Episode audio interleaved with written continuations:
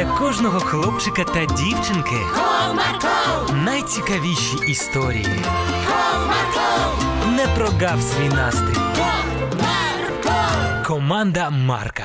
Привіт, друзі! А чи любите ви їсти солодке? А якщо на ніч, чи знаєте ви, що це шкідливо? Давайте послухаємо цікаву історію про це.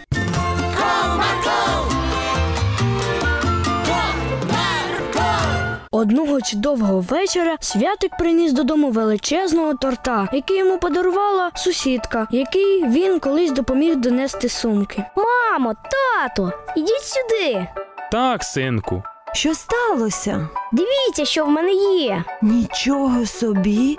Звідки він в тебе? Це мені наша сусідка подарувала за те, що я їй сумки завжди допомагаю нести. Який ти молодець, синку. Так, гарний в нас хлопчик росте. А тепер давайте його їсти. Та вже дуже пізно. Але якщо зовсім трішки. Ні, синку, краще зранку поїсиш смаколиків. А зараз лягай спати, бо вже пізно. Але мамо, тато, я так не хочу. Я хочу зараз. Намагався добитися свого святик. Але ж ти можеш нашкодити своєму шлунку. І завтра може боліти живіт.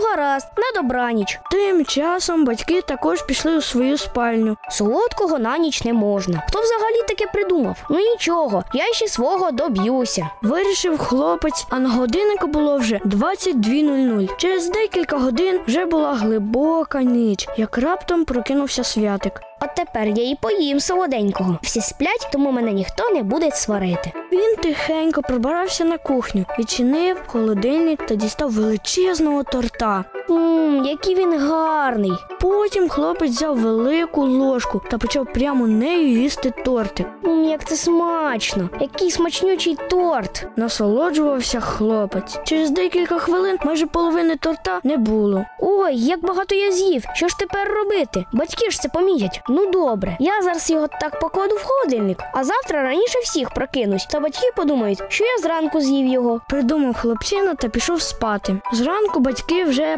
прокинулись, а святик ще спав. Мама пішла готувати сніданок, аж раптом, відкривши холодильник, побачила лише половину торта. Вона відразу все зрозуміла та пішла до сина в кімнату. От святик. Та зайшовши до сина в кімнату, вона побачила його лежачого на ліжку, який тримався за живіт. Мамо, мені так боляче. Зараз я викличу швидку. Зачекай, синку. Через декілька хвилин швидка вже була у них вдома. Так, доброго дня. Що у вас сталося? Я вчора вночі з'їв половину величезного торта, а тепер мене дуже сильно болить живіт. Ну тоді все зрозуміло. Ти що не знаєш, що на ніч не можна їсти багато, тим паче половину торта. Батьки мені казали, але я ж так хотів. Ну ось дивись, до чого це все призвело. Тепер тобі потрібно зробити декілька уколів та пройти ще деякі процедури. Тому в наступний раз думай і про наслідки. Тепер я ніколи не буду так робити. Ось і добре, що ти це зрозумів. Після цього вони поїхали в лікарню. Там хлопці зробили всі необхідні процедури, та він більше ніколи так не робив. Ось така історія, друзі. Тому завжди слухайтесь перед батьків та не їжте багато солодкого, особливо на ніч. До зустрічі!